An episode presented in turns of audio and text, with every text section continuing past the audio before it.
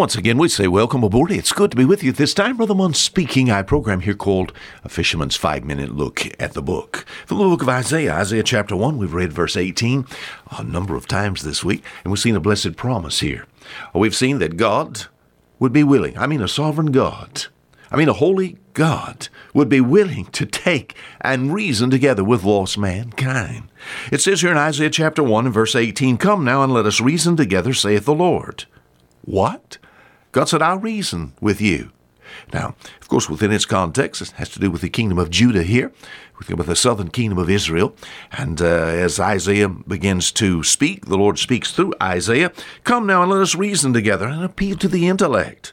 It says, Though your sins be as scarlet. What do, what do we want to talk about? What are we going to reason together about? This thing about sin. And it says, Though your sins be as scarlet, they shall be as white as snow. Though they be red like crimson, they shall be as wool. Here is a promise. Man has some help.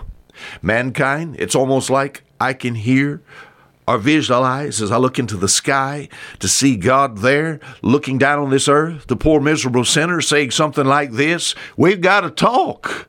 We've got to talk. What do we got to talk about? This sin problem. Now, people don't want to talk about that word, S I N. Basically, the only difference between a saved man and a lost man. Sometimes saved people, oh, and compare them with sinners. Sometimes the sinner is as moral as the saved man, but the morality will not save him. What's the difference between a saved and lost man? Not necessarily his belief in a God, my friend. The difference between a saved and lost man is the saved man has his sins forgiven. I'm glad there was a time that I had a conference with God. And uh, I'm glad that I found this promise. Though my sins be as scarlet, they shall be as white as snow. Though they be red like crimson, they shall be as wool. In other words, the extent of the sin was as scarlet and crimson, deeply dyed, double dyed from original corruption, and then to the actual transgression. I was guilty, you know, dipped by my own transgressions in sin over and over again, and soaked in sin. That's where I was. The Lord found me on an old boat out in the middle of the Gulf of Mexico, an old fisherman lost without Christ, religious somewhat, but lost in sin. The extent of the cleansing, a wonderful promise, white as snow. You know, looking at the wound will not save you. Looking at how sorry you are will not save you. God said, we got to talk about this sin. So when you talk about it, God reveals unto you the depth of your sin. It's as scarlet and as crimson, my friend, we have to understand there's some help. Just looking at the problem is not going to help. Just admitting you're a sinner is not going to help. You have to find the Savior, the extent of the cleansing, white as snow. We sing songs in our fundamental churches there is a fountain filled with blood drawn from Emmanuel's veins, and sinners plunge beneath that flood, lose all their guilty stains. I never will forget Dr. Lester Roloff singing the song, Dark the sin that soiled man's nature, long the distance that he fell. Far removed from hope in heaven, near to deep despair in hell, but there was a fountain open, and the blood of God's own Son, my friend, purifies the soul and reaches deeper than the stain has gone.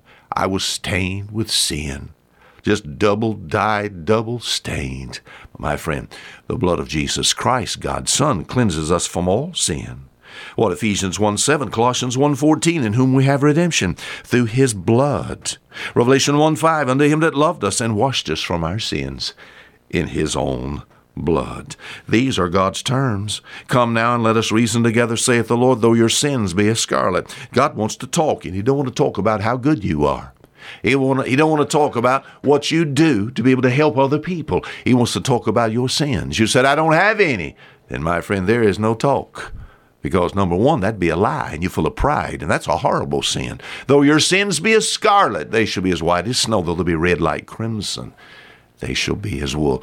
Have you ever had a conference with God, sitting down with God to reason with Him? He's willing to do so my friend, and he'll point you to the direction of his son, the Lord Jesus Christ. It's almost like I can see God in the sky looking down on this earth and trying to address sinful man by saying, Hey, sir, we've got to talk.